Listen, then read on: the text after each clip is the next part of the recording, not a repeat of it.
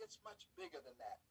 And I was so delighted that uh, Dreisen Heath, for example, you know, talked about Tulsa. And so even if all of the descendants, and first of all, there's a tragedy, there's a resistance to doing anything, but even if all of them had received compensation or a check, it really does not replace community. The Greenwood District, which is Black Wall Street, and I learned that through, you know, I, I always thought it was just Black Wall Street, but there's a Green, Greenwood, that community was destroyed. In order to replace that, that takes more than a check. That takes looking at how do you restore community. And so much of what we talk about in terms of the National African American Reparations Commission is yes, individual benefits are, are, are you know, they're, they're where they're warranted, that, that's fine. But in some ways, the, the, the question of the collective becomes important. Ujima, I mean, Ujima, the collective becomes, the, the community. So, for example, how do we talk about, and Kenniss referenced it, you know, how do we talk about land and economic development for the totality of our community? How do we talk about repairing the healthcare infrastructure within our community, communications infrastructure? I mean, these are community based concepts that we need to also focus in because we have seen community after community after community destroyed. So, Elaine, Arkansas, they're not necessarily looking for a check. They're talking about how do, how do you restore the community, but also restoring memory, identity, so it's deeper than just, again, the question of a check. And you massacre after massacre after massacre, not just massacres. It was mentioned today. You know, the whole question of, of urban renewal, gentrification, displacing black people and black culture. How do we retain community? And so I'd like people to really think about that so that it's not one against the other. It is really a bigger, broader concept of how do we again achieve full repair, full uh, uh, restitution of our people. And that requires us to also focus on the, the collective uh, in its entirety, I might say. So, shall I jump in? Yes, yeah, sure. Okay. Uh, so, the harms from the enslavement era and thereafter, they were multifaceted. As I always say, thus the remedy must be multifaceted as well. I will be the first to say, okay, and, you know, because I always bring this up, that cash payments, direct benefits are an important and necessary component of any claim for damages. I'm a lawyer. You get hit by a car, you know, you get damages. That's what, what it is. I know my mentor, Brother Maury, said, I want to get my teeth fixed. But that's just one teeny weeny small part of it. Okay? The crux is that a reparation settlement can be fashioned in any way as necessary, in any form as necessary to equitably address the countless manifestations of genocidal treatment that uh, accrue from chattel slavery and uh, its continuing vestiges some forms of um, collective benefit. Could be land. Can we talk about land? Can be housing. Can be community and economic development. Can be cessation of taxation. Can be the right to self-determination. Can be repatriation resources. Can be the erection of, of monuments and uh, and museums. It can be scholarship. It can be truthful textbooks. It can be correcting the um, uh, the excesses of the war on drugs, which has been targeted to black people. It can be pardon, okay, commutation of sentence, clemency for those who um, were victims of the COINTELPRO counterintelligence um, um, uh, uh, era. Uh, the line, though, is that the commission, HR 40, it's the province of the commission to bring the minds together, to come up with these recommendations, not for me to just spout it out or someone else to say, I have the end all or whatever. It's from the body of experts to come to hear from the community, okay, and put forth some proposals um, for um, consideration. Could I follow up on that briefly? Because what Nkechi said was so important. And I hope folks uh, saw today at the hearing Kathy Masaoka from the Japanese American community who did a fantastic job of testifying. And as she said herself, when this issue first came up in the Japanese American community, she was against reparations. And there were many Japanese Americans who were against reparations or who thought it should go this way and not that way. And part of her testimony that I think was so important and part of what we can learn from their experience is that, as she said, the commission is a beautiful vehicle to bring people together to have these discussions. There are so many people saying, I know what the solution is. It has to be my way or it's not real reparations. And what I want to say to them is, who died and appointed you God? Who said that you're the most brilliant person on the face of the earth? Maybe I have an idea that's different from yours, and I think my idea should get the same respect as yours. That's why you have a commission of experts who can bring this information together and in the conversation and the hashing out of what it should look like, there is not only a healing process that goes on, but the result will be better than any one person or any one group could ever come up with. So our Japanese American uh, collaborators and, and supporters, you know, have shown us how this process can work and the beauty. It's not perfect, but there is nothing that is perfect in human existence. This is a way for America to have what I refer to as a naked lunch moment with our history, meaning that moment when everyone has to look at what's really on the end of their fork. And when people see that reality, the discussion about reparations becomes even more real. All right, any more thoughts on this? Okay, so we have about 17 minutes left with this panel, and I'm going to go into uh, uh, a question uh, of contention.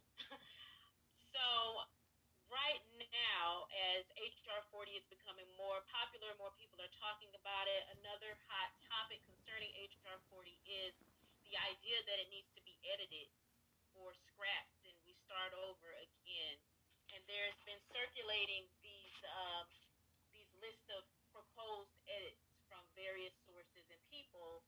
One, uh, so there's two, and uh, Mr. Robertson, you addressed one part of the edits earlier, but part of the proposed edits pushed forward are that um, our justice claim should be limited to 1776 instead of 1619, um, and that uh, there there needs to be uh, the creation of an eligibility identity standard to prove um, African ancestry in America to be an eligible recipient of uh, reparations. What are your, your thoughts on these? Do, does HR 40 need edit, or does HR 40 need to be passed? Anyone Well, I- can. Well, I would say, uh, again, these ideas can certainly be presented to the commission for consideration. Um, but I think that there's there's a reason why we have had organizations uh, over the, the, the, the decades and the generations working on this issue. Uh, what we've had recently are well-meaning folks, and maybe some who may not be so well-meaning, who are dropping in ideas that have largely been rejected in the past. For example, you know, many of us, and, and Sister Nkechi referenced it, referenced it, the, the reparations movement largely came out of the nationalist Pan-Africanist community. That does not mean we didn't have debates, we don't have differences, but there is a notion about Pan-Africanism. There's a notion about the holistic um, uh, uh, no, na- nature of what the what enslavement meant. So some people are, you know, trying to go to particular eras and particular periods. You know, a lot of people got dropped off in this country uh, during the course of the slave trade. I don't know how we sort of trace that back. What we do know is if you are an African person in the Caribbean, for example, or in Central and South America, suffered some form of enslavement. Malcolm's folks, uh, Shirley Chisholm's folks, yes, Kamala Harris folks, suffered some form uh, of, of enslavement.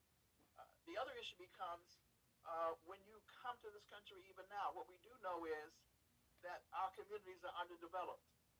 And that our communities are still being victimized by racially exclusionary policies now, like the war on drugs. Nobody asked Al- Amadou Diallo whether or not he was Haitian or, or I'm sorry, from, from Guinea, or, or Abner Louima whether he was from Haiti. You know, it's like Malcolm said, we all catch hell for the same reason. We all catch hell because we are black people. The other thing becomes, even if we could come up with some eligibility qualifications, are you telling me that we're going to actually try to get some tests out and test people's blood to try to find out which one of us is and which one of us ain't? I mean, to me, I'm sorry. I mean, we, we don't need to go down that path. Uh, we are all still in underdeveloped communities. There are ways in which, as we break this out, you know, uh, Professor Ogletree was quoted today of saying, well, there are the least among us and, and people who may need more than others and so forth and so on. But we're certainly going to, uh, I don't think, should do that on the basis of blood quantum, trying to figure out who is and who ain't uh, in relationship a person who actually was a, uh, a descendant of, uh, of, of, of, of, of American slavery. Uh, I, I have a fundamental uh, uh, objection to that. I think it's black nativist in some respects, and I also think it is obviously anti pan Africanism and therefore cannot stand with that position. Mr. Robinson, you have thoughts on this too? Well, I just, you know, Kamm Howard wrote a response to uh, the other issue about, you know, we can't start before 1776. And if you, just for, as an analogy, if you have three corporations that have been violating people's rights and making millions and millions of dollars on those violations, and a bigger corporation comes and buys all of them up, the bigger corporation can't say, oh, well, that wasn't me. I wasn't doing that. That was those other people that were doing it. The argument makes no sense because when the colonies that became America were existing from 1619 to 1776, they were building huge amounts of wealth on the institution of slavery.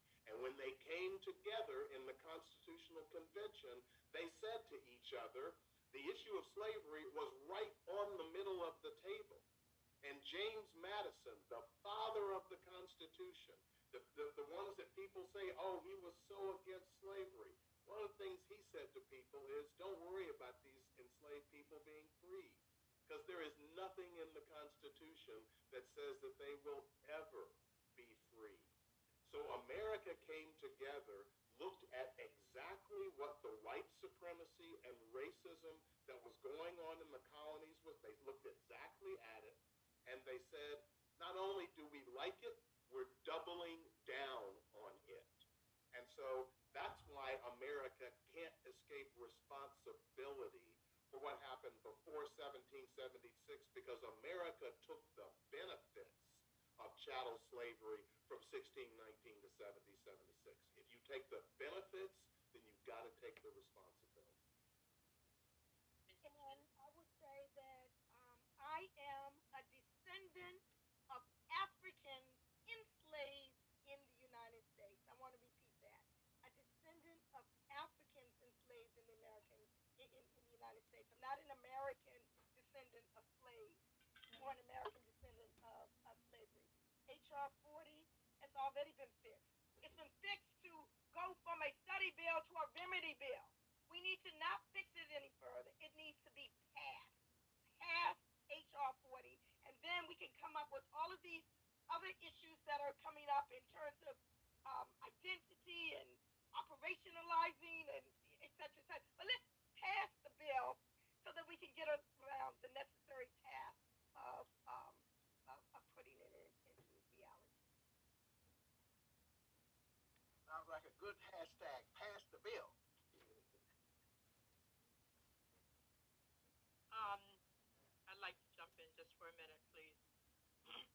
um, just want to echo everything that everyone has said about this topic, but we do live in a uh, land uh, of democratic ideals and opportunities, and the one thing that can always happen is if you go to congress.gov and type in anything, you'll see that there are numerous bills on the same title, on the same uh, topic about the same thing.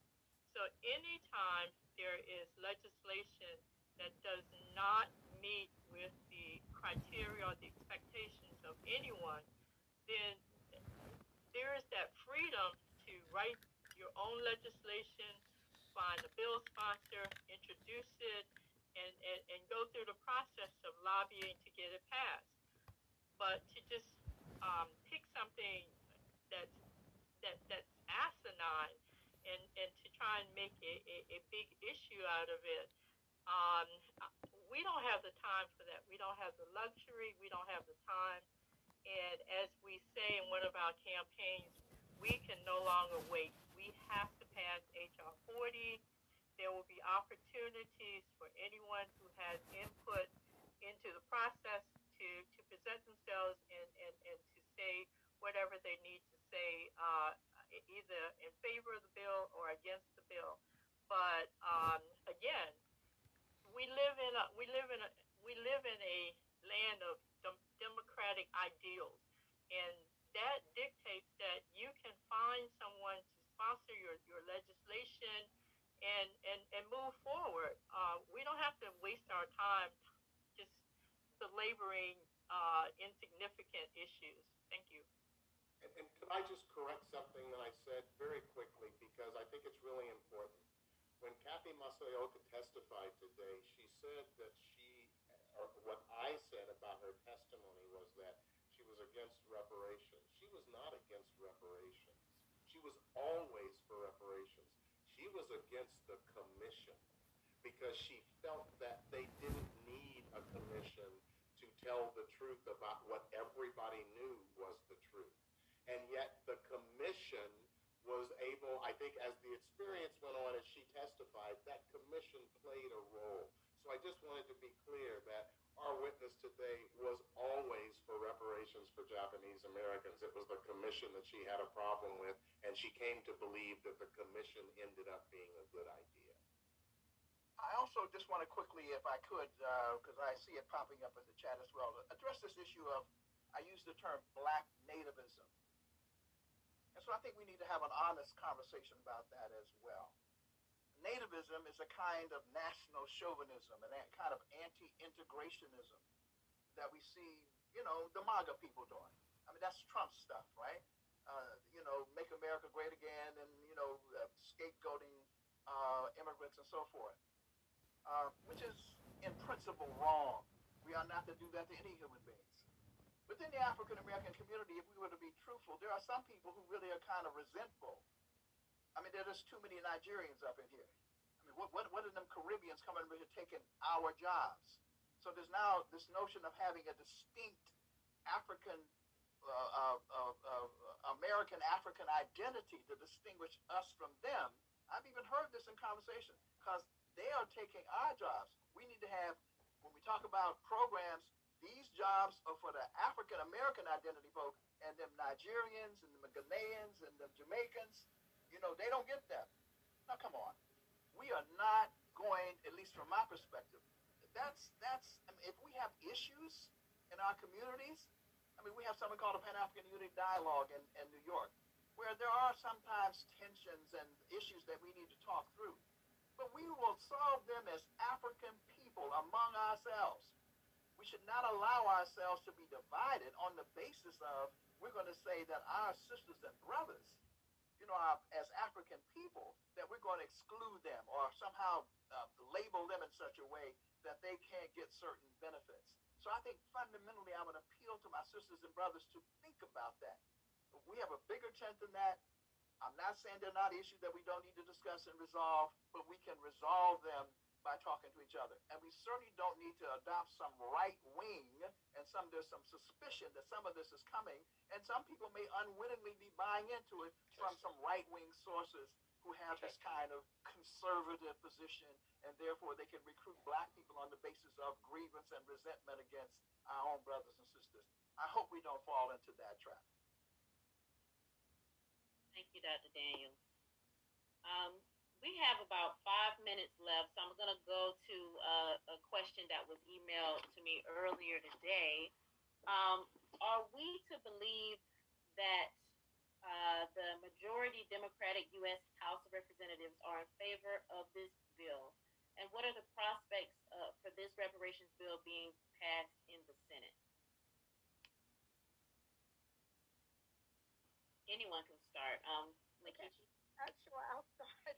Okay, so we have more co-sponsors than we've ever had in history. We have a, Senate bill introduction, which we have never had before uh, in history. We are doing everything that we can to get as many co-sponsors and bring it further across to the uh, finish line. But we know how to count, also. Okay, and we know how to count, and we're pretty much certain that the bill will pass the House of Representatives. We know how to count. We know that in the Senate, even though we have a very, very slim majority, that it takes more than that to withstand a, a filibuster. Again, we know how to count. So what does that mean? That means that we're not putting all of our eggs in one basket.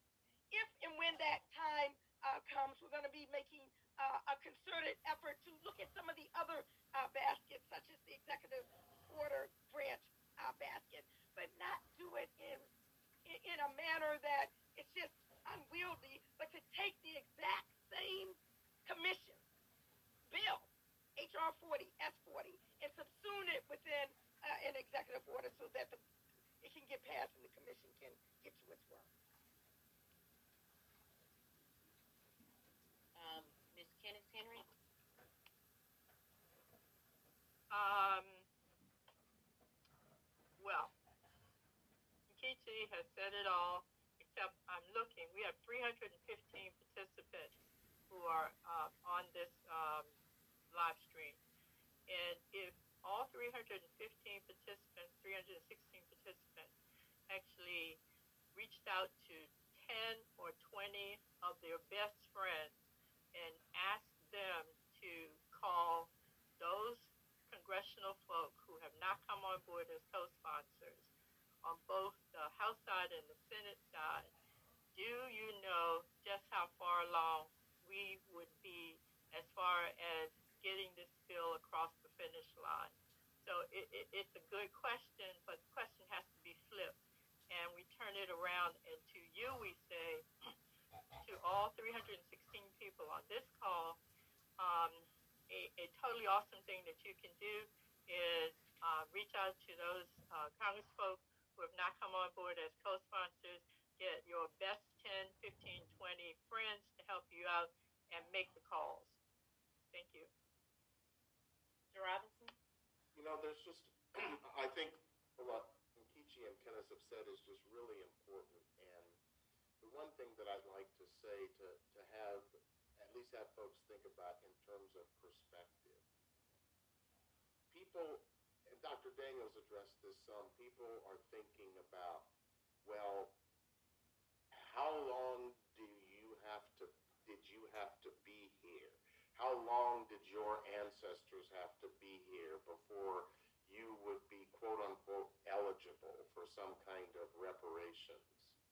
And I think one of the things underlying that question is a view that somehow the things for which reparations are necessary stopped at some point.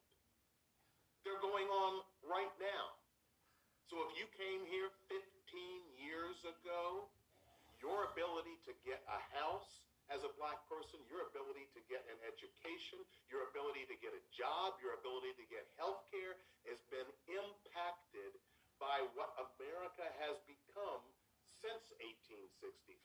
Let's remember that for 95 years after the Civil War, it was illegal for black kids to walk into the same classroom as white children and sit down and learn something in school.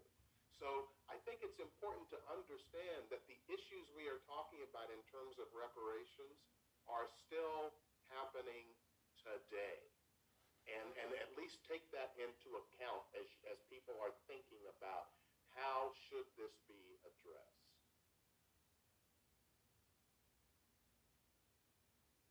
Any other comments? Dr. Daniels? Yeah, I just I know we have to try and move into the next uh, powerful segment.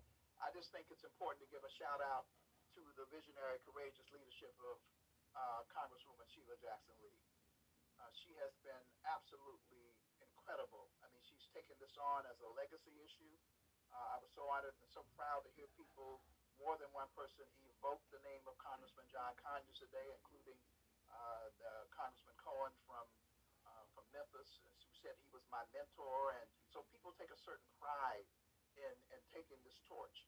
But Sheila, Congresswoman Sheila Jackson Lee has been absolutely focused, focused on this as a legacy uh, for not only Congressman John Conyers, but for her legacy. And she has been relentless.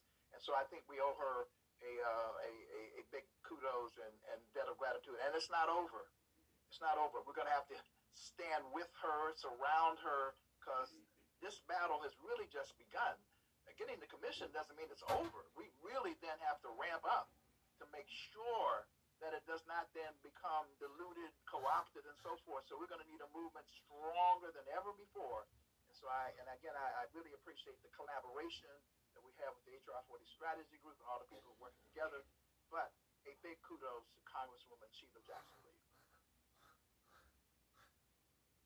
Thank you so much to all of you. We're going to have to move on to the second panel. Are there any final thoughts? I'll just say reparations is an issue whose time has come. Reparations now. That's right. Well, thank you so much to all of our panelists in panel one, attorney Nkechi Taifa, Dr. Ron Daniels, Jeffrey Robinson, and Ms. Kenniss Henry. Now we are going to our second panel, which will be hosted by Reverend Mark Thompson. Um, Reverend Thompson is the host of Make It Plain, a member of NCOBRA, the National African American Reparations Commission, and the Black Church PAC. Thank you so much and look forward to this panel. Thank you, uh, Sister Jam. We appreciate you. And let me commend all of the panelists who just spoke. Uh, this that was truly a, uh, a, a reparations uh, dream team, uh, and so we're going to uh, uh, continue in um, in that vein and bring forward now um, some of our other panelists in this. and who, some of whom, at least two of whom, were a part of the actual um, hearing that took place today. So let me do um, some introductions. I'm going to introduce all four of the panelists, and then we'll hear from from each one. First of all, he is the uh, male co-chair, the male national co-chair of NCOBRA. Uh, our dear brother uh, Kamm Howard, who testified today. Welcome to Kamm Howard. Uh, we're glad NCOBRA is in the house. Um, and um, then we also have with us uh, from Howard University um, our brother who has brought a great intellectual discourse to this discussion, Dr. Greg Kimathi Carr. We welcome him from Howard University. Thank you, Dr. Carr. Um, then we also have with us uh, representing uh, Evanston, Illinois, and the City Council Subcommittee and this has become the model for what cities and states are doing with regards to reparations. Alderman Robin Sue Simmons uh, is here with us. Robin Rue Simmons, I'm sorry. Uh, Alderman, good to see you again as well.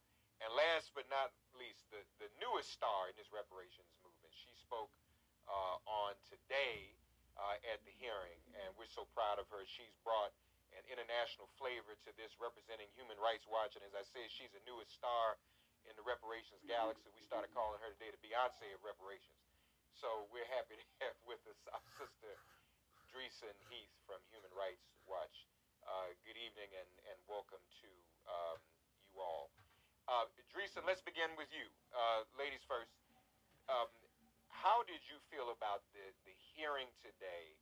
And do you feel that it was effective and that it is going to make a difference in, in winning um, once this bill is brought to the floor.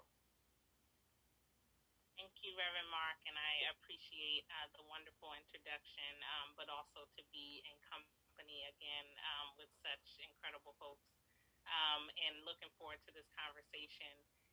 I think having the hearing um, so early on in the 117th Congress is extremely important and marks um, not only um, you know commitments, hopefully by uh, Congress and by the committee to move this bill forward, but also marks the incredibly hard work that people have been putting in for decades, and then most recently, um, in terms of garnering the most co-sponsors that we've ever uh, experience under HR 40.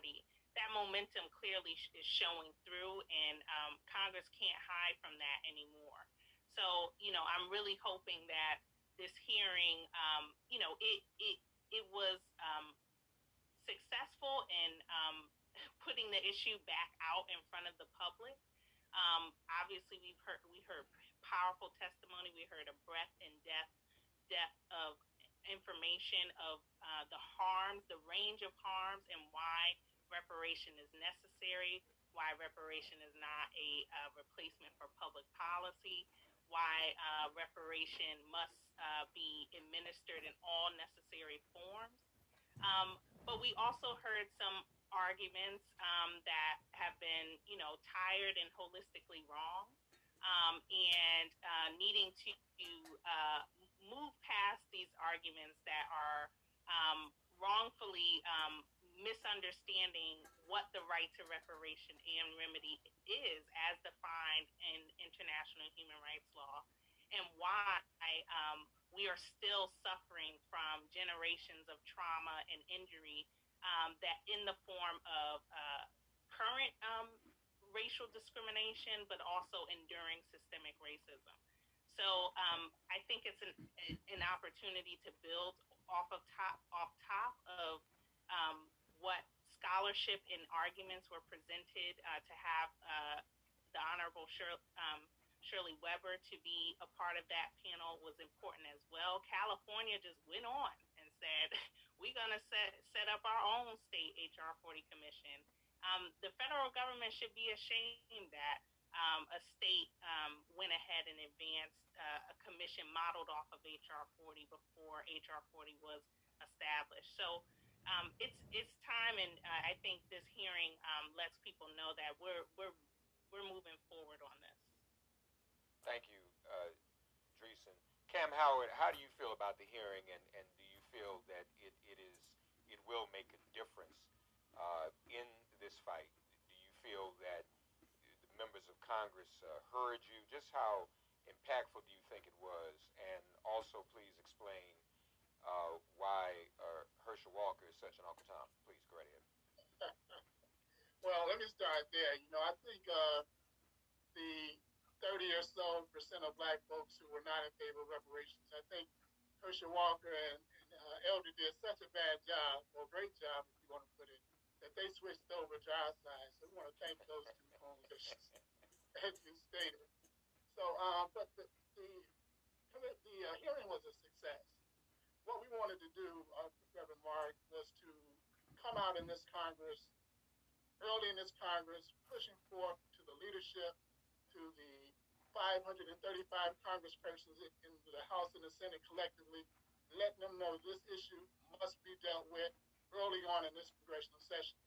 And to get a hearing of this magnitude in the month of February, in the first year of the Congress, is very important. It's huge. We laid it out that the legislation is we are not accepting anything less than full reparations. I think that was repeated over and over in the, in the conversation. Uh, we got a tremendous amount of uh, solidarity from the Japanese Americans. I mean, it was just a, it was an awesome successful event. Because what we've always known was that this hearing was not the end all be all. This hearing was to position us to move this legislation through the legislative process. And so we're at the next step. You have to take these through stages, through steps, in order to get to the House floor for a vote, in order to get to the Senate floor for a vote. And this was a necessary step. Uh, we got the type of uh, testimony from Dreisen and everyone who's on the panel uh, on the on the Democratic side to put it out there in no uncertain terms that this community must be repaired.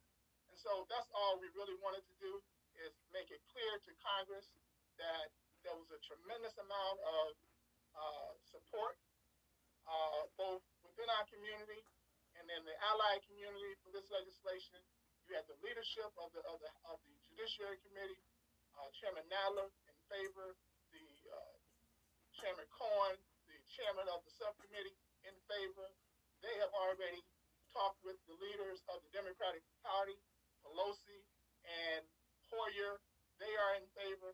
So we have we have strategically moved this legislation to a point for us to go to the next step, which is a, a, a vote in the judiciary and then to the full House for, the vote. Great. Um, Alderman Robin Rue Simmons, how di- does the national debate on the bill, the legislation HR 40, and what happened today, even support um, some of the local initiatives like the one you're involved in? Uh, and also, I think we do well for those who don't have a full grasp of what you are doing in Evanston when it comes to reparations to explain um, what that local initiative is all about, if you would, please. You, you, we can't hear you, uh, Alder, Alderman.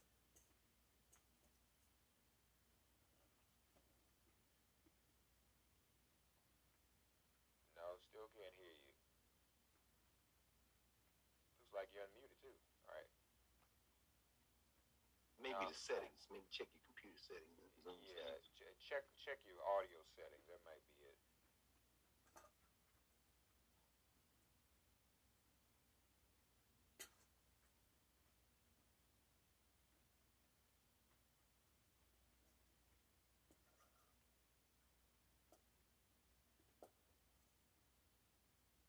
While we are waiting on Alderman Simmons, I want to give her another second to see if we get her her audio up.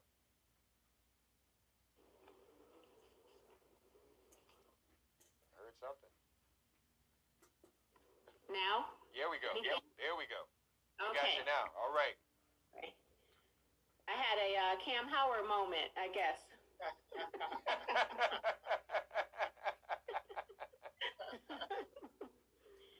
Okay. Um, the question was, uh, what are we doing in Evanston, and how does the national discussion uh, play into what we're doing? What we've done in Evanston is like uh, Dr. Weber said, we decided to advance reparative justice in the form of reparations for blacks in Evanston and not wait on uh, HR 40. We did it appropriate and in line with the injury that is documented and able to be defended in our city, and that's largely found in the area of housing, um, our zoning, and other uh, wealth um, stripping actions and policies that are in our city. So we have advanced a policy that funds uh, reparations for blacks in Evanston. It's an initial $10 million commitment. We are using the um, cannabis sales tax 100%, the first $10 million, 100% um, of that tax is going to fund our work. In addition, the fund is open and receiving contributions from residents in town, families, and even businesses now have joined in our reparation uh, commitment in Evanston. So we have strong ally support. Uh, we was really happy to see the testimony uh, from the Japanese community today, speaking with them this weekend, and really proud of the solidarity that we share there. Um, the faith community has made a commitment to reparations in contributing in um, in dollars and also in uh, learning and educating their congregations and learning more on how um, they can support the goals. So we have advanced reparations. We have our first remedy policy has passed our committee, which is a $25,000 direct benefit up to $50,000 per household direct benefit for residents for housing.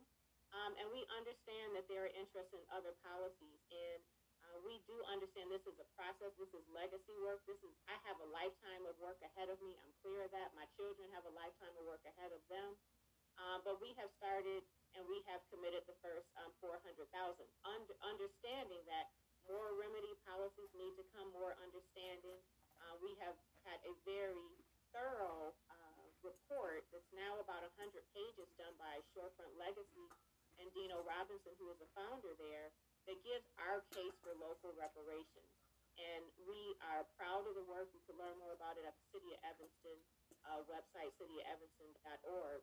But it's important that the national conversation is advancing because it helps me um, help our community look to we alone as a municipality are not responsible for the injury. Local efforts are not going to address full repair in this nation. It is going to take a collect, a collective, a collaborative effort from every level of government, including the states, and obviously HR 40 is the uh, keystone to repair in the black community in this nation. So for us in Evanston, it is nice to see that the conversation is advancing.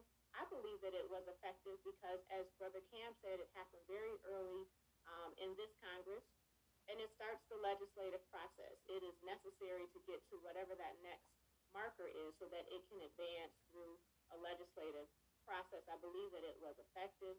I believe, especially since we have a President Biden who campaigned and on his um, his rapport and commitment to the black community, and we have a vice president who was original co-sponsor for the first Senate companion bill that now are leaders in this nation. So it gave notice to Congress, and it allowed us to um, to start to advance the process. All right, thank you very much, Alderman. Uh, Dr. Greg Carr, good to see you again, as always, my brother. How do you feel about the hearing and the message it got over to um, our our people. Um, do you think that today's hearing helped further to inform our people about uh, the importance of HR 40? And do you think it also is helpful um, in, in, in continuing a rational conversation? We know that there's a, we even seen it in some of the chat, I mean, here tonight, um, uh, and it was talked about in the last panel. There's a, there are a lot of other things going on when it comes to this debate uh, to really divide and distract our people. Some some other players in this. Um, um, how do you about this hearing today, and what impact it will have on unifying our people? Well, first of all, thank you, uh, dear brother Matsamila. Um, like me, you know, our generation came into this work. Uh, I guess it's been now over three decades ago in in in the Nkechi Taifas and Kamm Howards and the Mashariki and Jamal Kawanzas and so many Conrad Worrills and others. And we kind of got deputized. So it's something to sit here with this gray hair and say, we're now looking at this revival movement, this extension is very important. I want to thank as well Kamm and Andreessen, especially uh, for the work you did on the Hill today, virtually. Um, I think it was an important conversation, of course, and maybe the most important conversation that this country has ever had. Um, Kamm, something you said earlier in during the uh, the testimony today, talking about federal, state, local government, and uh, Alderwoman Simmons, you definitely have showed that model, and we saw our, a former colleague in Black Studies, uh, Shirley Weber, who's setting the world on fire out there in, in California. Uh, no pun intended. Definitely no pun intended, especially with this weather event going on right now. I hope everybody's trying to stay safe and warm in Texas, Louisiana, and other places. But you know, you have local and state government doing this. But Kamm, when you said federal, state, local government, and then you name corporations and other institutions like universities, we're talking about a structure in world history that's very recent. All those institutions come out of the West, the concept of the nation state, so forth.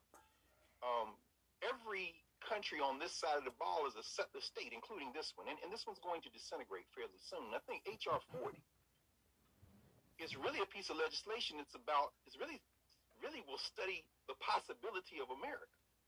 HR 40 is also a barometer on how close we are to an event horizon. The reason you can get it going in an Evansville, I think, the reason you can get it going in a California is because demographics have shifted. And as the demographics shift, the possibilities begin to present themselves. But the possibilities really aren't about national unity or uh, achieving some sense of a nation, because this isn't a nation. It is a state with a number of different nations in it think about John Henrik Clarke saying that many times our, our elder, our Jegna. And what we saw today was the beginning, as Ron Daniels said, another long distance runner, of the, the beginning of the debate. What will be very interesting once this commission is passed, and of course we know it's going to pass the House. I agree with Nkechi. Um, Joe Manchin going to act a fool. Kyrsten Sinema gonna act a fool out of Arizona, so you got to push them or drag them over the finish line. And then somehow, as Abraham Lincoln, as Lerone Bennett Jr. said, his hand was shaking when he signed the Emancipation uh, Proclamation. Well, perhaps Joe Biden's hand will be shaking when he signs. He doesn't seem to want to forgive any student debt, which is entirely in his power to do with the struggle with pen. Talk about that a little bit later, perhaps in the context of reparations. But once this gets over, the next stage will be the debate and the conversation in the commission itself imagine those hearings all over this country. I think that's when a lot of stuff gets settled. And having read Sandy Darity's book a couple of times, some very interesting and important work in there. But this is not the time now for folks to parachute in out of left field and try to rewrite policy at the level of insertion that the black bourgeois have often done. This is the commission where we finally have the conversation about the possibility of America. When we look at those five injury areas, the first of them is peoplehood, nationhood, and I think that's where the problem starts. When you start talking about self-determination, Dr. Daniels again was right. We're talking about Pan-Africanism, nationalism, propelling this. You're talking about making a moral demand in a system of nation states that has this does not have morality at its center. This is Marimba Ani. It's a rhetorical ethic. They don't owe us anything. You, you only. A. Philip Randolph talks about that. You get what you can take and keep. There is no moral argument for reparations in the modern nation state system. It's about who has the power whether it be the, in this country, it's the Democrats or the Republicans, both of these parties are hostage to finance capital, one of those institution networks that the Kamm is talking about. But in order for them to maintain the ability to make policy in service of finance capital, they have to attract voters. The GOP has doubled, quadrupled down. They are now the party of white nationalism. They are the white nationalist party. The Democrats can't win without that demographic. And as that demographic shifts, the policy concessions they will make in order to sustain themselves in power could very well include an opening up of the economy. This is what HR 40 is, is, is beginning to insert itself into. But that first injury area, and we'll talk more about this, I'm going to stop after I say this. This first injury area, speaking to the trauma, I mean, we, we I'm get to the second one, education, the third one, health, the fourth one, criminal punishment, the fourth one, wealth and poverty. The first one, peoplehood, nationhood, that places a knife's edge on the question of what does it mean to be an American.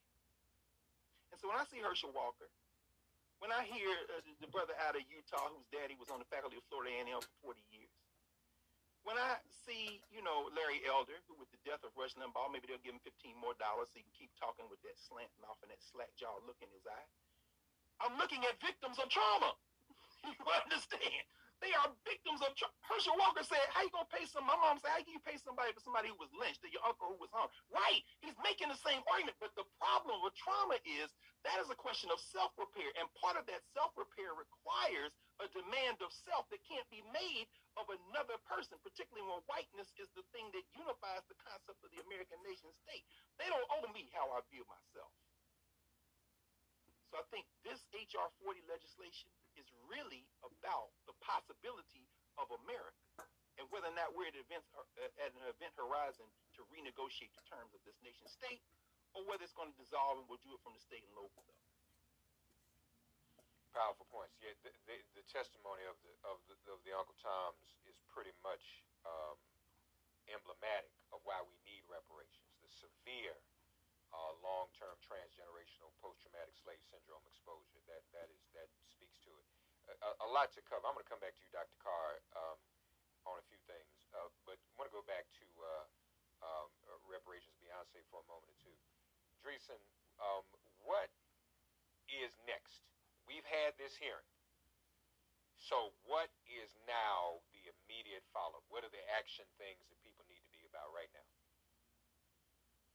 Yeah, thank you for that question um, because we're we're in forward progress and we need to stay in forward progress, um, and that means getting uh, the the last, uh, you know, Democratic for uh, Judiciary Committee members co-sponsoring the bill. Um, ideally, we would have uh, as many co-sponsors as possible within the Judiciary Committee. We know that we have enough votes to pass um, but you want to shore that up. So you have, you know, Representative Deborah Ross in North Carolina today who spoke to the, um, you know, North Carolina compensating victims of forced sterilization, forcing disabled and black people into a eugenics program. She should be on that bill. Um, Representative Lucy McBath um, the anniversary of her son's uh, death, uh, shooting, killing, and uh, just for having loud music in a parking lot uh, was just the other day. That pain, um, you know, pain of um, unarmed black young black men being killed um, is a part of the, the remedy of, H, of HR 40 and what proposals would speak to. Um, she needs to be on the bill. Representative uh, Greg Stanton in Arizona, he has expressed that he would vote yes um, on the bill. He also, you know, co-sponsors a uh, more symbolic measure um, that is not going to give us any repair, such as uh, exchanging our current national anthem with the black national anthem. He needs to be on the bill. Um, and Rep- Representative Luis Correa in uh, California, he needs to be on the bill. So these are four key names that you all today can start um, calling people, you know, put that on your to-do list tomorrow and through the week. You can call the Capitol Switchboard 202 um, 3121 and get connected to these um, offices to get them on the bill. Um, we also have to continue to, to, to educate. This is a public education campaign in addition to, um, you know, re- reversing all of the harmful um, and damaging language such as s- some of the comments made today, um, you know, belittling the trauma and the uh, impacts of, of systemic racism on the black community today. Um, these issues are real. Um, people are dying because of it. Um, we saw that Harvard Medical uh, Research Study re- referenced today. If reparations for slavery were administered, that curbs deaths and infections for black community, but more broadly, we, are over 500,000 deaths in the United States of, of COVID 19. Um, you know, the most developed um, nation where people are just dying left and right. There's no um, there's no excuse for um, remedy not to be administered so that the next time, the next generation, the next century that we may have a pandemic like that, that the same disease doesn't disproportionately impact um, black people um, as it is today. Um, so, in, addition to responding to some of the, um, the comments made in the hearing today, um, people need to actively push back and be on the offensive of what reparation means. Um, you heard today from many of our uh, witnesses that there are many forms of reparation. The next time somebody tells you, you know, it's just about compensation, you you have the um, ability and authority now to say it actually includes compensation, rehabilitation, guarantees of non-repetition, making sure we're transforming institutions that have never functioned to serve or protect Black people, like the criminal legal system and the policing system. Um, also, you know, needing a um, apology on the books.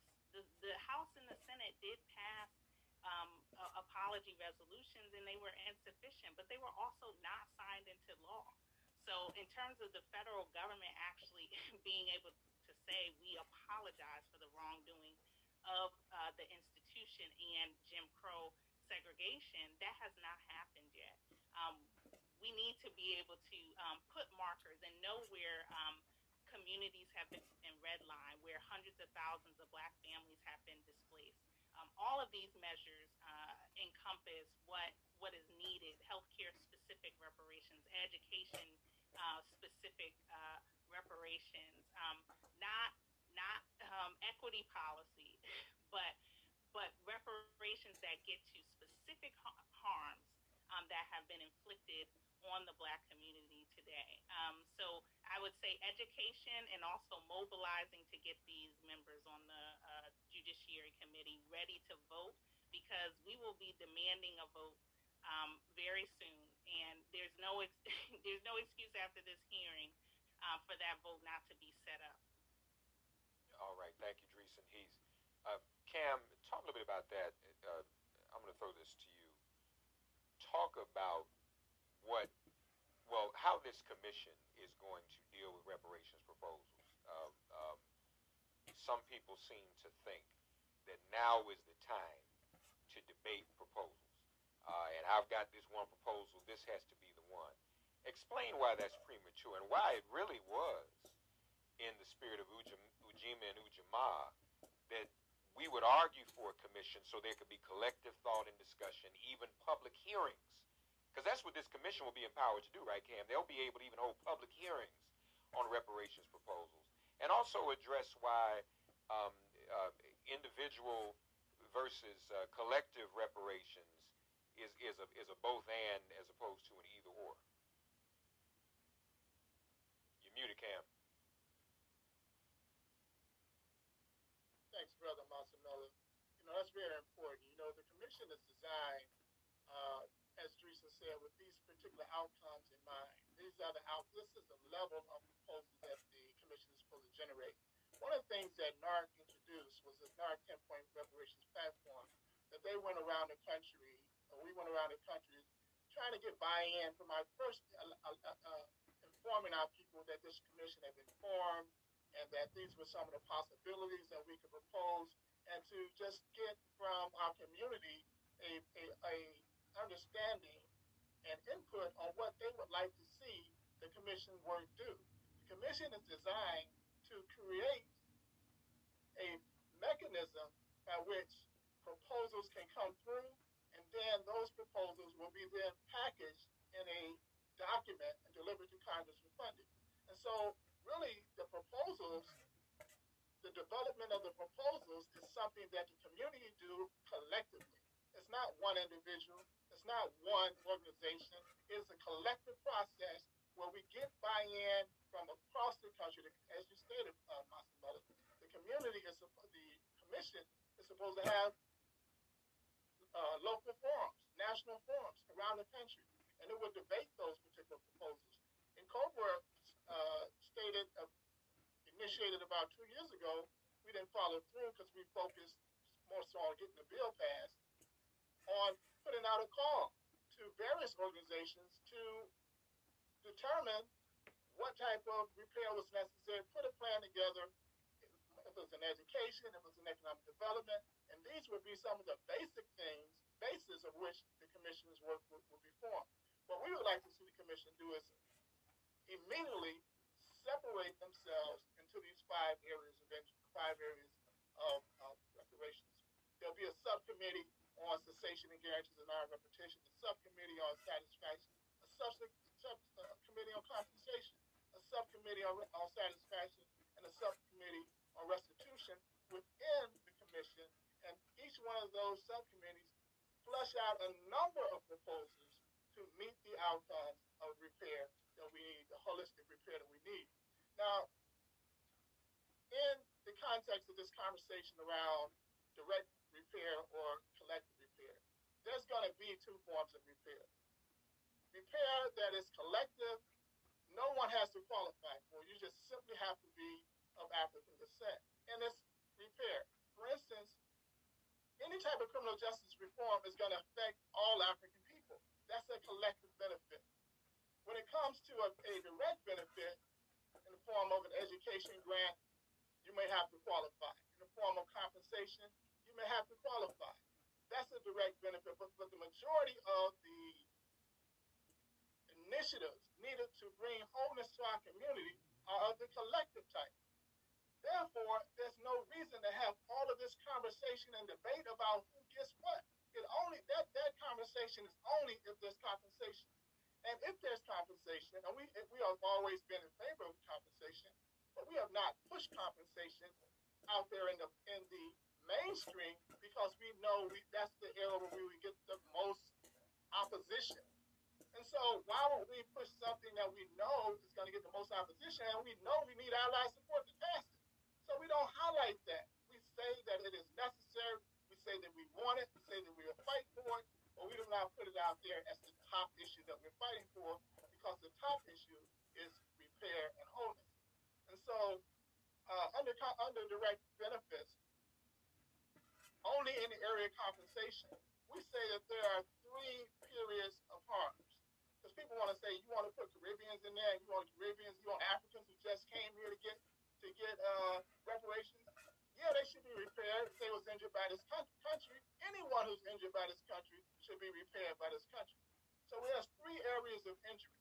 The first, the president during the campaign supported the uh, study reparations, the committee to study reparations. There's a House Judiciary Committee hearing today.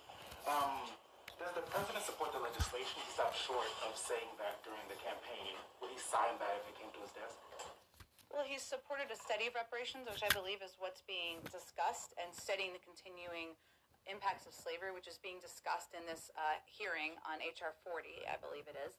Uh, and he continues to to take comprehensive action to address the systemic racism that persists today. Obviously, that is uh, having that study is a part of that, but he has signed an executive order on his first day, uh, which would begin to deliver on his commitment to having an uh, across government uh, approach to addressing uh, racial inequality and, and, and making sure equity is a part of his entire policy agenda. But he certainly would support a study of reparations uh, we understand uh, understands that we don't need a study to take action right now on systemic racism, so he wants to uh, take actions within his own government in the meantime. Uh, Dreisen, uh, your response uh, to that statement from the White House. Thank you. I hadn't heard that yet. Um, yeah, equity does not equal justice.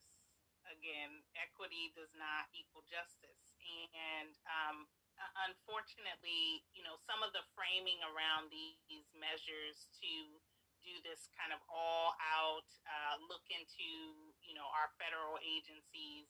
Um, you know, I did not see a plan to um, interrogate the origins of the Federal Housing Administration, which was built on restrictive racial covenants, into the mm-hmm. writing, the underwriting manual um, that determine whether or not black people are going to get loans or not. Um, you know, that would be um, uh, uprooting and addressing systemic racism, not necessarily um, establishing more representation within that department or more diverse representation of folks.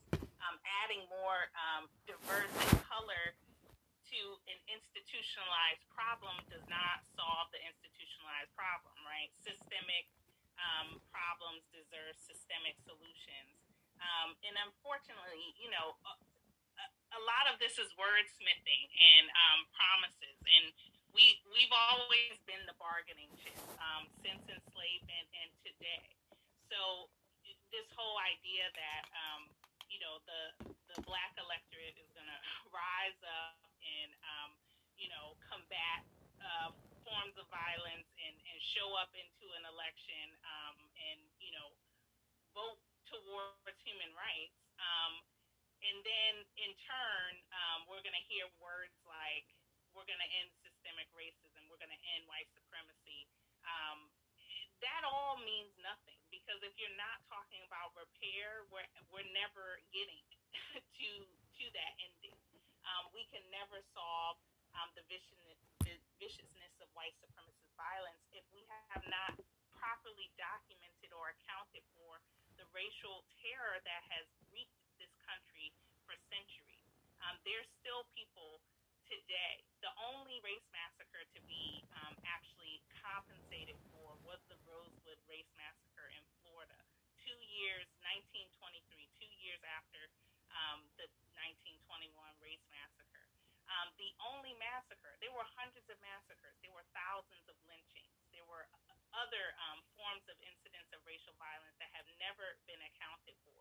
And people don't even know they exist.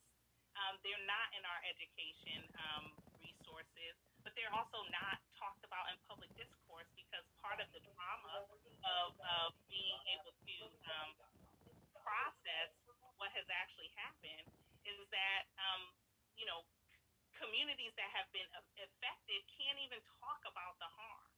And so then you get this revisionist history by the government um, that says, yeah, we help we help those people.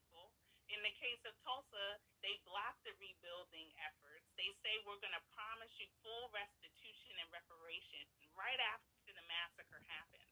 And instead, they side with real estate developers to try to mow down Greenwood um, and make it a, an industrial site, trying to um, build a, a railroad road, court. That didn't, that wasn't successful then, but today you see gentrification driving out um, black Tulsans into north parts of Tulsa that are relegated to poverty, relegated to disinvestment in resources in education, healthcare, um, access to employment, um, uh, you know, deprivation of small businesses and, and economic development that was the heart of, a, of the Greenwood neighborhood. So, you know, I implore this administration to really interrogate um, and, and, perhaps get some better advisement uh, within their cabinet um, to actually address um, these issues holistically. We're not talking about policy determining our future outcomes. We're talking about the remedy, the reparation that's necessary for the past and ongoing harms, because reparation is about contemporary harms too. It's not just about, you know, the institution itself, uh, post emancipation racist policies it's also about the policies that just, um, you know, 50 years ago were instituted and are impacting um, Black people's access to capital and other uh, key resources. Idris, while I have you, since you're part of an international organization, Human Rights Watch, eh, do we have indications that the international community would be with us in this fight? Uh, even if it meant at some point, if this bill can't get passed or Biden won't sign it whatever, that the international community might be open to, to being organized on our behalf and in our defense in the way the international community was organized against apartheid South Africa. Is that, you think that could be an option? I think that's absolutely a possibility. And you've seen bodies take positions that they haven't historically taken in, in the wake of um, the summer and fall protests uh, against um, police violence and racial injustice. You've also seen um, the UN Working Group of, People of African Descent in 2016 put out a comprehensive um, recommendations, which included the passage of HR 40. You have, um, you know, our special rapporteur, uh, uh, Professor Achiume, who spoke today so eloquently in the panel um, her 2019 report outlines um, what is necessary for um, rectifying the, the vestiges structures of colonialism and uh, enslavement themselves, but also the ongoing entrenched racial discrimination. Um, you've also seen other bodies engage on this issue. Human Rights Watch has has um, gone to, um, you know, through the U- Universal Periodic Review with the United Nations, we have brought the issue of reparations in addition to other national organizations who, who um, mark that as something that countries need to flag for the United States to rectify. So I think we're moving towards that. We need some more groundswell um, support um, but I think it's an opportunity, and some bodies have taken steps to properly acknowledge what needs to be done. I'm, I'm, I'm putting that in the atmosphere, y'all, because that's as an anti-apartheid veteran, I was some of the best organizing we ever did, Dr. Carr and Kamm and others, and we we felt the fruits of that labor. So I think you know America Um, Kamm, your reaction to the Biden, the White House statement. I like what Dreisen said about wordsmithing, noticed they're consistent in there, which shows everybody they've all met on this because everybody says the same thing. So it's not they can't ignore it. So they say, well, how are we gonna deal with this? And to me, Kamm, it's kind of I don't know what it is. It's kind of arrogant to say we ain't gonna wait on no study. I mean, the, the, the study is supposed to be about us being self-determining, having a self-determining dialogue with ourselves about what our reparations ought to be. It's not supposed, to be about the white president saying, I ain't gonna wait on that. I'm just gonna do what I want to do when it comes to equity and not even reparations. What's your reaction to that, Kamm? You muted, brother. There you go. So you're absolutely right. You know, the, the commission is about our community determining what our repair. That's what reparations is. The guilty party does not tell the injured how they're going to be repaired. Hello. So you know this. Joe Biden has this, you know, this white supremacist attitude, and he's going to take that attitude. It's not no different than any other, you know, white nationalist attitude and, and uh, position. Uh, I think someone mentioned earlier about this the difference between this equity piece, this equity council.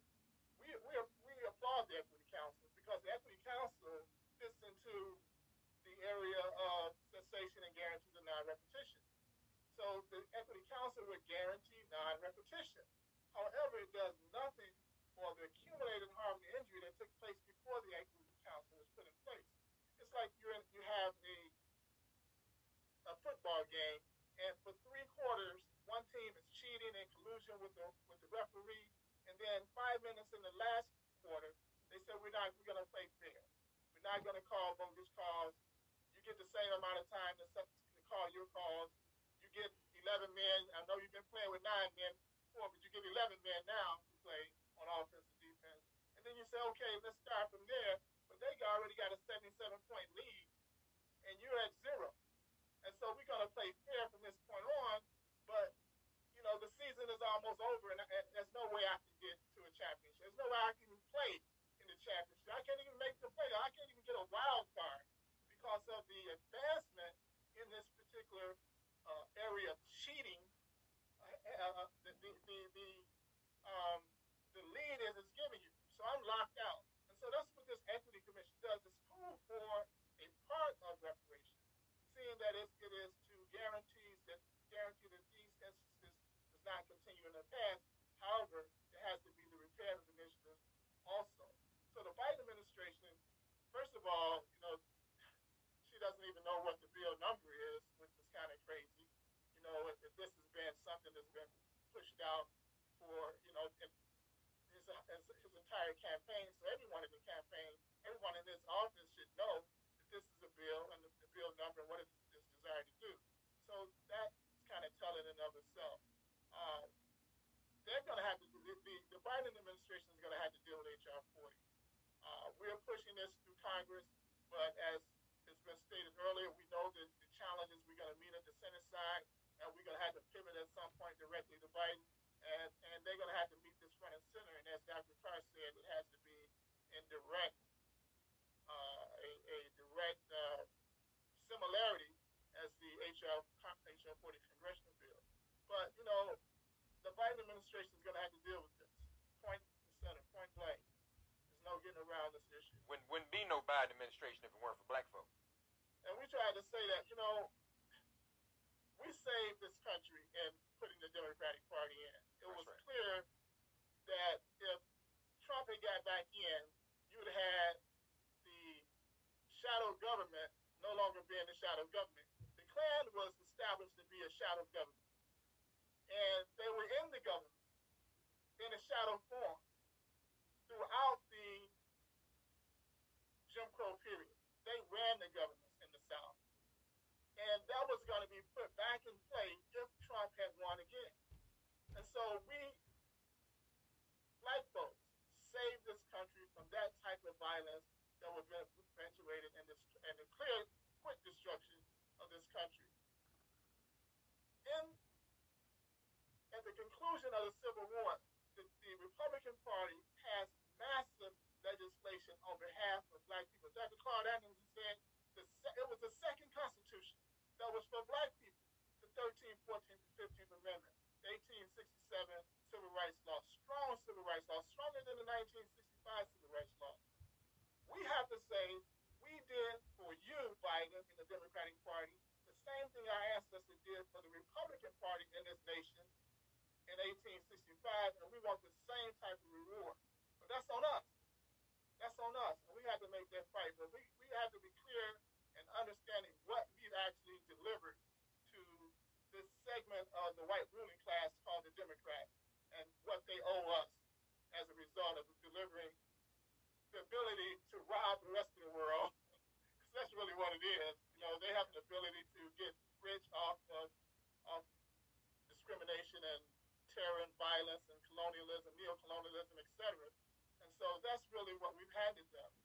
But we have to get something in return, and we have to be clear that it's not just some equity council or anything of that nature. Um, it, it, it, very, very well said, Brother Kamm. Let me, there's a lot of stuff in the chat. Um, I want to shout out one person, a, a dear sister who's also been in struggle. I haven't talked in a long time. Sister, as you were talking about that, we were talking, were reacting to the Biden piece. Uh, Sister Fia Nwangaza is in there in the chat. Peace to you, sister. She writes, Biden is disrespecting our right of self-determination, cornerstone of reparations.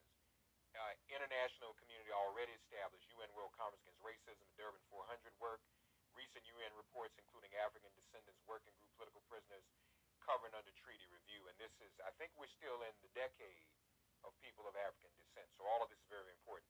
Um, those who are trolling the hell out of us constantly on HR 40, Alderman Simmons. You know, if you don't agree with HR 40 or you're not happy with it, even though there's no reason not to be, it's not like, see, even, even the Biden administration will be like, you know what? They could just try to pass a bill that says give us $300 trillion. We didn't do that. We said let's do a commission and see what forms reparations can take. They seem like they would just get on that and stop complaining. But if, even for those of us who look like us or pretend to look like us, who have a problem with this, Alderman Simmons, in the meantime, they could be doing something in their own locale, as what has happened in Evanston, as what has happened in California. So everybody, you know, upset about HR 40, those of you who are and don't quite understand it. In the meantime, you can get off your rusty dust and do something in your own locale. Um, uh, Alderman Simmons, uh, give people advice on that. How would you encourage someone watching uh, who would want to go to their locale, their city or state, and say, hey, let's do reparations right here where we are?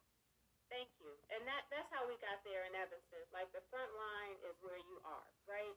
And so mobilize in your own city. Work with your elected in your neighborhood, get a grassroots movement, and come up with a coherent, viable, at least outline, and then share it with the uh, policymaker in your city and advance something local. The model has been um, introduced in Evanston and many other cities now, including Amherst. I see that there's someone from Amherst on the call as well. Um, please do.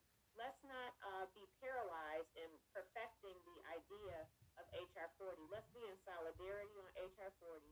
And the work happens in the commission. We all agree that repair is justice, is due, is overdue. We are all operating in the urgency of now. But let's not delay uh, its passing by, um, you know, infighting in our community. So uh, work on a grassroots level. And one thing that I, I have to say before this is over is without the support and the mentorship really of uh, the NAARC commissioners, all of them, and COBRA, uh, reaching out and helping us um, understand the 10-point plan, what reparations is, how it's different than uh, ordinary public policy, and understanding who should be weighing in on uh, reparations, and even coming out to support our city physically with town hall meetings and other um, other educational panels and symposiums. Um, just start the work. Reach out to your elected. Your elected can take it there. Once you say reparations is a commitment in your city, you will be surprised. We've had law firms and law departments at universities and independent, you know, found family foundations and major institutions and international institutions that have reached out to help our city. And I believe that that would apply to other cities in this nation. So don't don't get yourself so frustrated on this one. There's no one leader. There's no one policy. There's no one initiative. It's going to take uh, years, generations, multi levels of policy to get to justice for the black community. And just start where you're at. And, and Dr. Carr, as, as you'll get the last response to close us out uh, tonight, um, we're a few minutes over. Um, this is uh, our the month where we celebrate our history. And, and for those who are impatient, should they not heed the words of Frederick Douglass, the price of freedom is eternal vigilance. Everybody know what that word means? Eternal. There were sisters and brothers who fought against slavery, who were born in bondage and died in bondage, and they didn't give up. They didn't say this is taking too long. It is, they fought for the next generation to have a leg upon which to stand. So it's important, isn't it, as as we segue from from Alderman Simmons, you know that that this may take a little more time. This is a process, but if our ancestors could have endured enslavement for all those centuries, fighting in each and every generation to bring it to an end, to save America through the end of slavery, and then once again save America through this last election, as it always does. Um, shouldn't we take a page from those ancestors, from our history, Dr. Carr, and be resolved to fight through to the finish to make this happen? Absolutely. Um, reparations. And I think about all the times we gathered in Washington. I think about Conrad and them, those reparations marches we had in D.C. 20, 30 years ago. Reparations presumes that a debt is owed. A debt is only owed if you're talking about human beings who have a culture that believes in behaving as humans in the world. That's not what we face. We face a modern world system that is premised on the idea that there is a gold standard of humanity, that's whiteness, and everybody else is in descending order, with blackness on the other end of the spectrum. Our ancestors here had ancestors. Some people say uh, we are our ancestors' wildest dreams. I'm like, boy, don't you ever reduce our ancestors' dreams to this settler, criminal, this crime scene, particularly when the first crime of this thing is against the Aboriginals, Native Americans. So we heard earlier Kenniss evoke Callie House coming out of enslavement, saying you owe us. That is that's based on two things. Number one, it's based on the self-determination, the declaration of our humanity, which we never lost. I'm not a descendant of a slave, like like uh, said. I'm a descendant of an African who was enslaved, was captured, a prisoner of war, marched into death camps called plantations. Like you said, it's always about language. You write about that. Says you write, Dries what so the first thing is we're self-determining. The second thing is now it's on you because this is unsustainable. This little country you have. Our people came here from other places. I, I would add to Durban uh, the meeting that Moshood Abiola and them had in Nigeria, the reparations uh, piece. Understand the connection between international and domestic policy. If you want to see reparations in this country, watch how fast you get it when the other countries in Africa, the Caribbean, Asia, other places say, we're going to stop trading with y'all till you figure out what you're going to do domestically about the least of these in this country. Watch how quick you get reparations here. L- learn the history.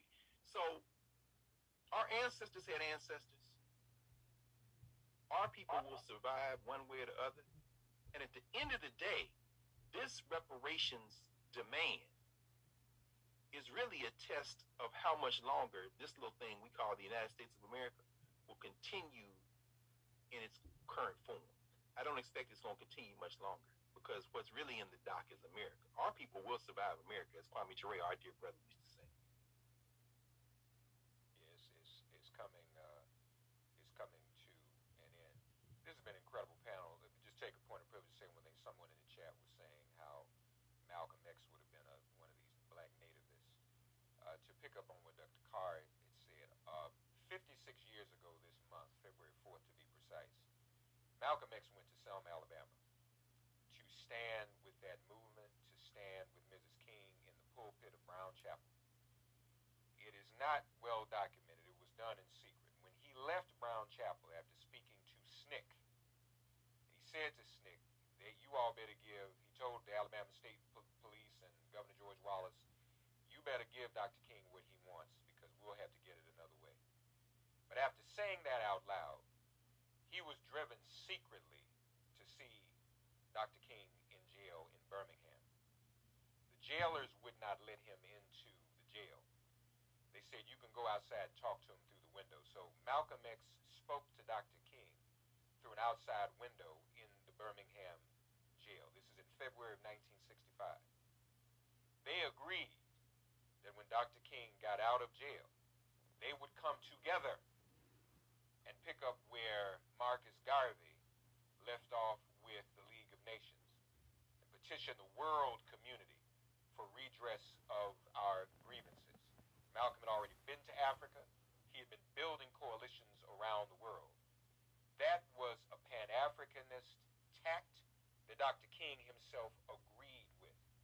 It is my hypothesis, Professor Carr, that it was no coincidence that Malcolm was precisely two weeks later after that meeting in Selma and in Birmingham. So it is absolutely untrue that there was not the building of a world Pan-Africanist community, picking up from Garvey, picking up from even Du Bois and others, uh, so that we could seek justice for ourselves. And if that had been carried to its logical conclusion, there's no question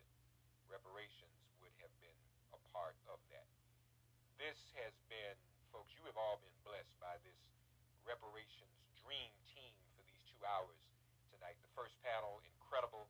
Uh, we're thankful to all of them and all their hard work. This is the core of the reparations struggle. I want to shout out Sister Kenniss too. You know, the House has its own whip, James Clyburn, and we respect him, but the reparations movement has a whip too, and that's Kenniss Henry. She's been whipping these votes and getting these sponsors on board. Let's thank our panelists tonight. The male co-chair, national co-chair of the National Coalition of Blacks Reparations in America, and Cobra. Join an organization. Kwame Ture said, every successful movement we had has been organization. Tweeting is not an organization. Facebooking, Instagramming is not an organization. Join an organization and support that organization. Join thankful to Alderman Robin Rue Simmons, who has made uh, has claimed her own place in history in the tradition of Callie House and Queen Mother Moore as a pioneering elect. This is what a black elected official is supposed to do. A black elected official who is is pushing forward something like this in in a, in a piece of creative legislation for our people. We are thankful for that, and of course, our, our intellectual scholar of the hour, Dr. Carr, who continuing in the tradition of those who mentored him and me. Dr. John Henrik Clarke, Dr. Yosef Ben-Jochannan, and Dr. Charshee McIntyre. And I know that they're looking down on my brother very, very, very proud. Uh, uh, you know, as he talked, the ancestry, our people, we gotta we gotta remember we come from Africa. We don't come from America. And our history is circular, not linear. The European is linear, we are circular. See Dr. Greg Carr, you are seeing Dr. Clarke and Dr. Ben and Dr. Charshee coming back around. We can't have an argument about reparations and then act like we aren't African. If we're going to argue for reparations, we have to respect one another and, and operate under the principles of Ma'at and under the principles of the Nguzo Saba. When we treat each other